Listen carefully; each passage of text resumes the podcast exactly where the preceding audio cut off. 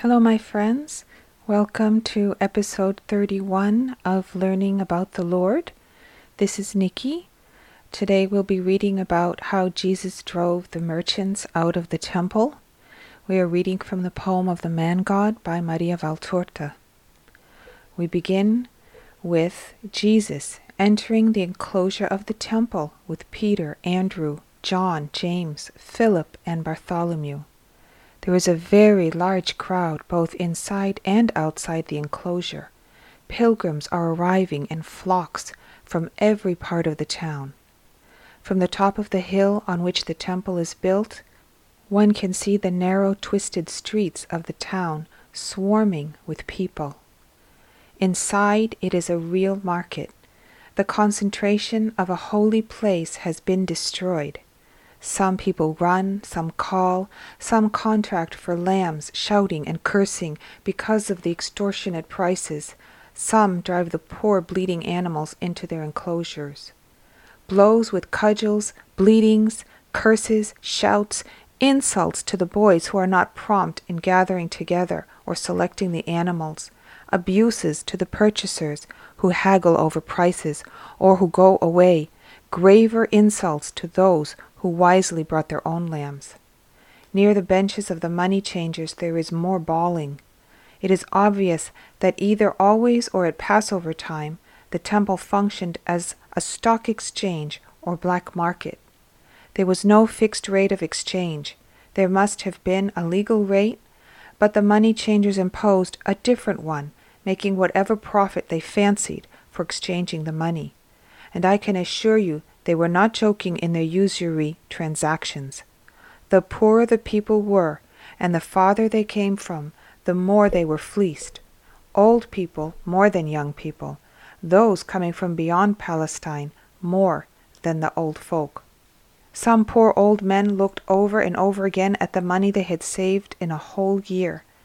I wonder with how much hard work they took it out and put it back into their purses dozens and dozens of times, going from one money changer to another, and at times ending up by going back to the first one, who avenged himself for their original desertion by increasing the premium for the exchange.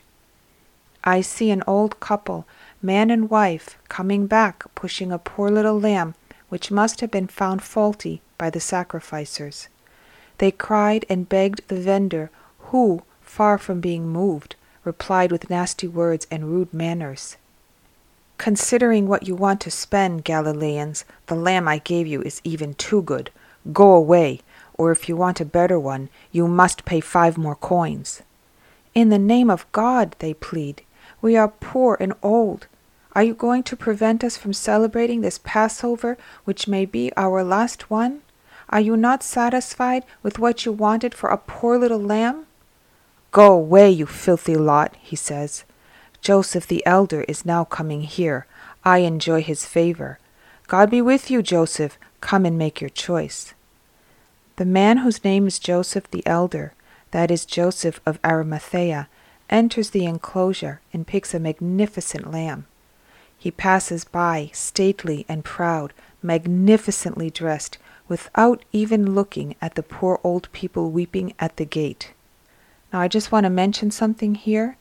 You will see in the next three years how Joseph of Arimathea changes into a far more holy man by listening to the teachings of the Lord. At the beginning, he's very prideful, but later he becomes a true disciple of God. Jesus also is now nearby.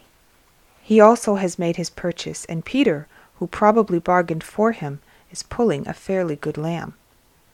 Peter would like to go at once where they offer the sacrifices, but Jesus turns to the right, towards the dismayed, weeping, undecided old couple who are knocked about by the crowds and insulted by the vendor.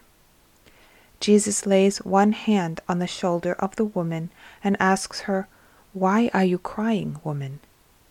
The little old woman turns around and she sees the young, tall, stately man wearing a beautiful new white tunic and a snow white mantle. She must think he is a doctor because of his garments and his aspect, and is greatly surprised, because doctors and priests pay no attention to the poor, neither do they protect them from the stinginess of merchants. She explains to Jesus the reason for her tears. Jesus addresses the lamb vendor. Change this lamb for these believers. It is not worthy of the altar, neither is it fair that you should take advantage of two poor old people only because they are weak and unprotected. And the vendor says, And who are you? A just man, answers Jesus. And the vendor says, By your way of speaking and your companions, I know you are a Galilean. Can there be a just man in Galilee? Jesus says, Do what I told you, and be a just man yourself. Listen, says the vendor, listen to the Galilean who is defending his equals, and he wants to teach us of the temple. Many go near them, and other merchants and money changers take their companions' part against Jesus. Amongst the people present, there are two or three ironical rabbis. One of them asks, Are you a doctor? in such a way that even Job would lose his temper. Yes, I am, says Jesus. What do you teach? they ask. This I teach, says Jesus, to make the house of God a house of prayer, and not a usury or a marketplace. That is what I teach. Jesus is formidable. He looks like the archangel posted on the threshold of Eden. He has no flashing sword in his hand, but the beams from his eyes strike the impious mockers like lightning. Jesus has nothing in his hands. All he has is his wrath and full of wrath, he walks fast and solemn between the benches. He scatters the coins which had been sorted out so meticulously according to their values. He turns over the benches and tables, and everything falls on the ground with great noise, in the bustle of rebounding metals and beaten wood, angry cries, shrieks of terror, and shouts of approval. Then he snatches from the hands of the stable boys some ropes with which they were holding oxen, sheep, and lambs, and he makes a very hard lash, in which the slip knots are real scourges. He lifts it, swings it, and strikes mercilessly with it. Yes, I can assure you, mercilessly. The unforeseen storm hits heads and backs. The believers move to one side, admiring the scene. The guilty ones, chased as far as the external wall, take to their heels, leaving their money on the ground, and abandoning in a great confusion of legs, horns, and wings their animals, some of which run and fly away. The bellows, bleatings, and fluttering of turtle doves and pigeons added to the burst of laughter and shouting of the believers at the escaping usurers, overcome even the plaintive chorus of lambs slaughtered in another yard. Priests, rabbis, and Pharisees rush to the spot. Jesus is still in the middle of the yard, on his way back from the chase. The lash is still in his hands. Who are you? they say. How dare you do that, upsetting the prescribed ceremonies? From which school are you? We do not know you, neither do we know where you come from. And Jesus says, I am he who is mighty. I can do anything. Destroy this true temple, and I will raise it to give praise to God. Just to note, now Jesus is talking about the resurrection.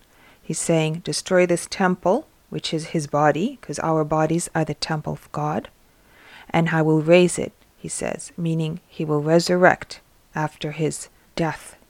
I am not upsetting the holiness of the house of God or of the ceremonies, but you are perturbing it allowing his house to become the center of usurers and merchants.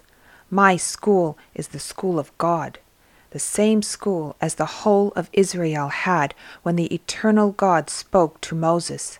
You do not know me? You will know me. You do not know where I come from? You will learn. And turning towards the people, without noticing the priests any longer, tall in his white tunic, with his mantle open and blowing behind his back, his arms stretched out like an orator at the most important part of his speech, Jesus says, Listen, Israel. In Deuteronomy it is said, You are to appoint judges and scribes at all the gates, and they must administer an impartial judgment to the people. You must be impartial. You must take no bribes, for a bribe blinds wise men's eyes and jeopardizes the cause of the just. Strict justice must be your ideal so that you may live in rightful possession of the land that Yahweh your God is giving you. Listen, Israel. In Deuteronomy it is said, The priests and scribes and the whole of the tribe of Levi shall have no share or inheritance with Israel, because they must live on the foods offered to Yahweh and on his dues. They shall have no inheritance among their brothers, because Yahweh will be their inheritance. Listen, Israel. In Deuteronomy it is said, You must not lend on interest to your brother, whether the lack be of money or food or anything else. You may demand interest on a loan of a foreigner. You will lend without interest to your brother whatever he needs. The Lord said that. But now you see that in Israel judgments are administered without justice for the poor.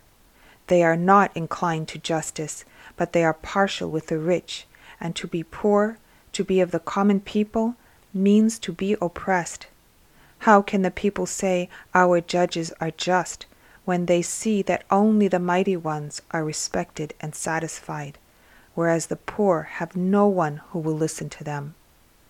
How can the people respect the Lord when they see that the Lord is not respected by those who should respect him more than everyone else? Does he who infringes the Lord's commandment respect him? Why then do the priests in Israel possess property and accept bribes from tax collectors and sinners, who make them offerings to obtain their favors, while they accept gifts to fill their coffers? God is the inheritance of his priests.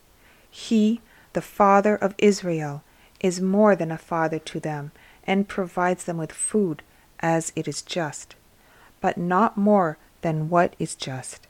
He did not promise money and possessions to his servants of the sanctuary. In eternal life they will possess heaven for their justice, as Moses, Elijah, Jacob, and Abraham will. But in this world they must have but a linen garment and a diadem of incorruptible gold, meaning purity and charity and their bodies must be subject to their souls, which are to be subject to the true God, and their bodies are not to be masters over their souls and against God. Now, what Jesus just described is the purity and humility and poverty and obedience to which a priest must aspire in order to serve the Lord.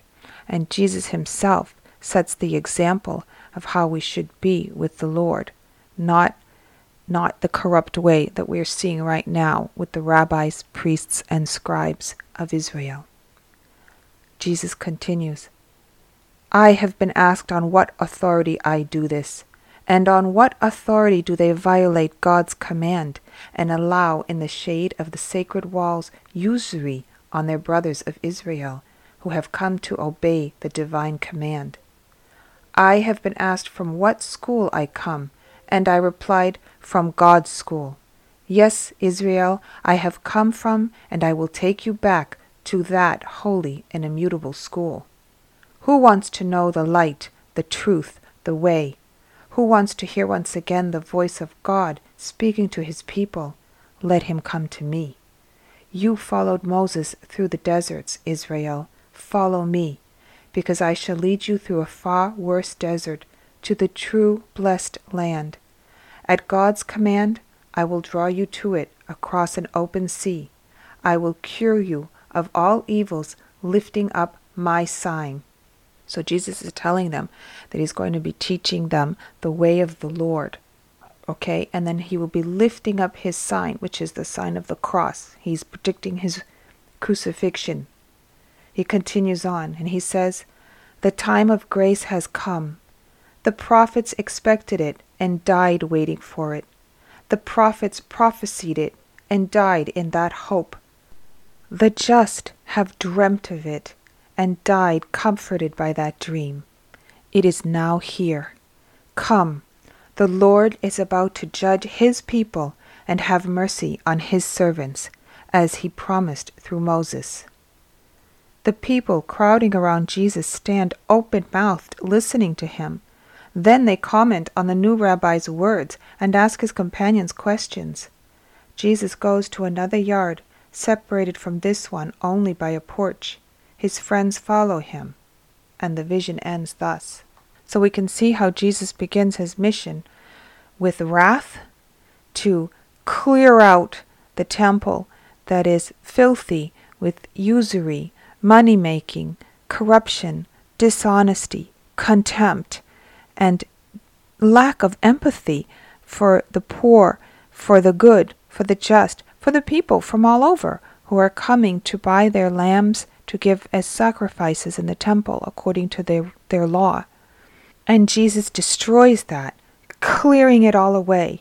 And he lays himself down as the law. And he says, I am the light, the truth, and the way.